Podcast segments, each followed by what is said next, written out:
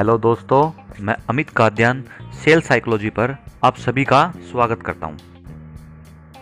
आज का हमारा टॉपिक है, बी रियलिस्टिक आज हम बात करेंगे कि हम खुद के साथ ईमानदार रहकर अपने गोल सेट कर सकते हैं और उनको अचीव कर सकते हैं।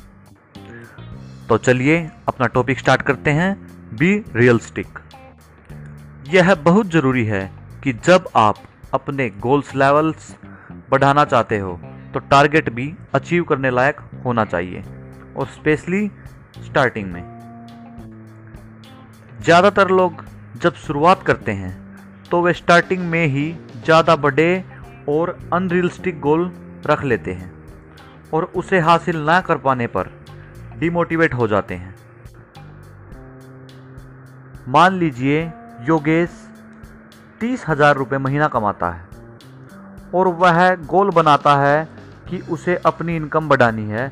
अगर वह डायरेक्ट यह गोल बनाता है कि वह नेक्स्ट मंथ से दो लाख रुपए महीने कमाएगा तो इससे वह मोटिवेट होने की बजाय डिमोटिवेट हो सकता है। तो उसे अपनी इनकम बढ़ाने के लिए थोड़े रियलिस्टिक गोल रखने होंगे। वह स्टार्टिंग में थोड़ा एक्स्ट्रा करके अपना 50 परसेंट ज़्यादा कमा सकता है। और साथ साथ में ज़्यादा सीख कर फ्यूचर में टारगेट को अचीव कर सकता है। तो दोस्तों, लाइफ में रियलिस्टिक गोल बनाना बहुत ज़रूरी है। तो दोस्तों, रियलिस्टिक गोल बनाकर उन्हें अचीव करते रहिए और आगे बढ़ते रहिए। धन्यवाद। फिर मिलेंगे।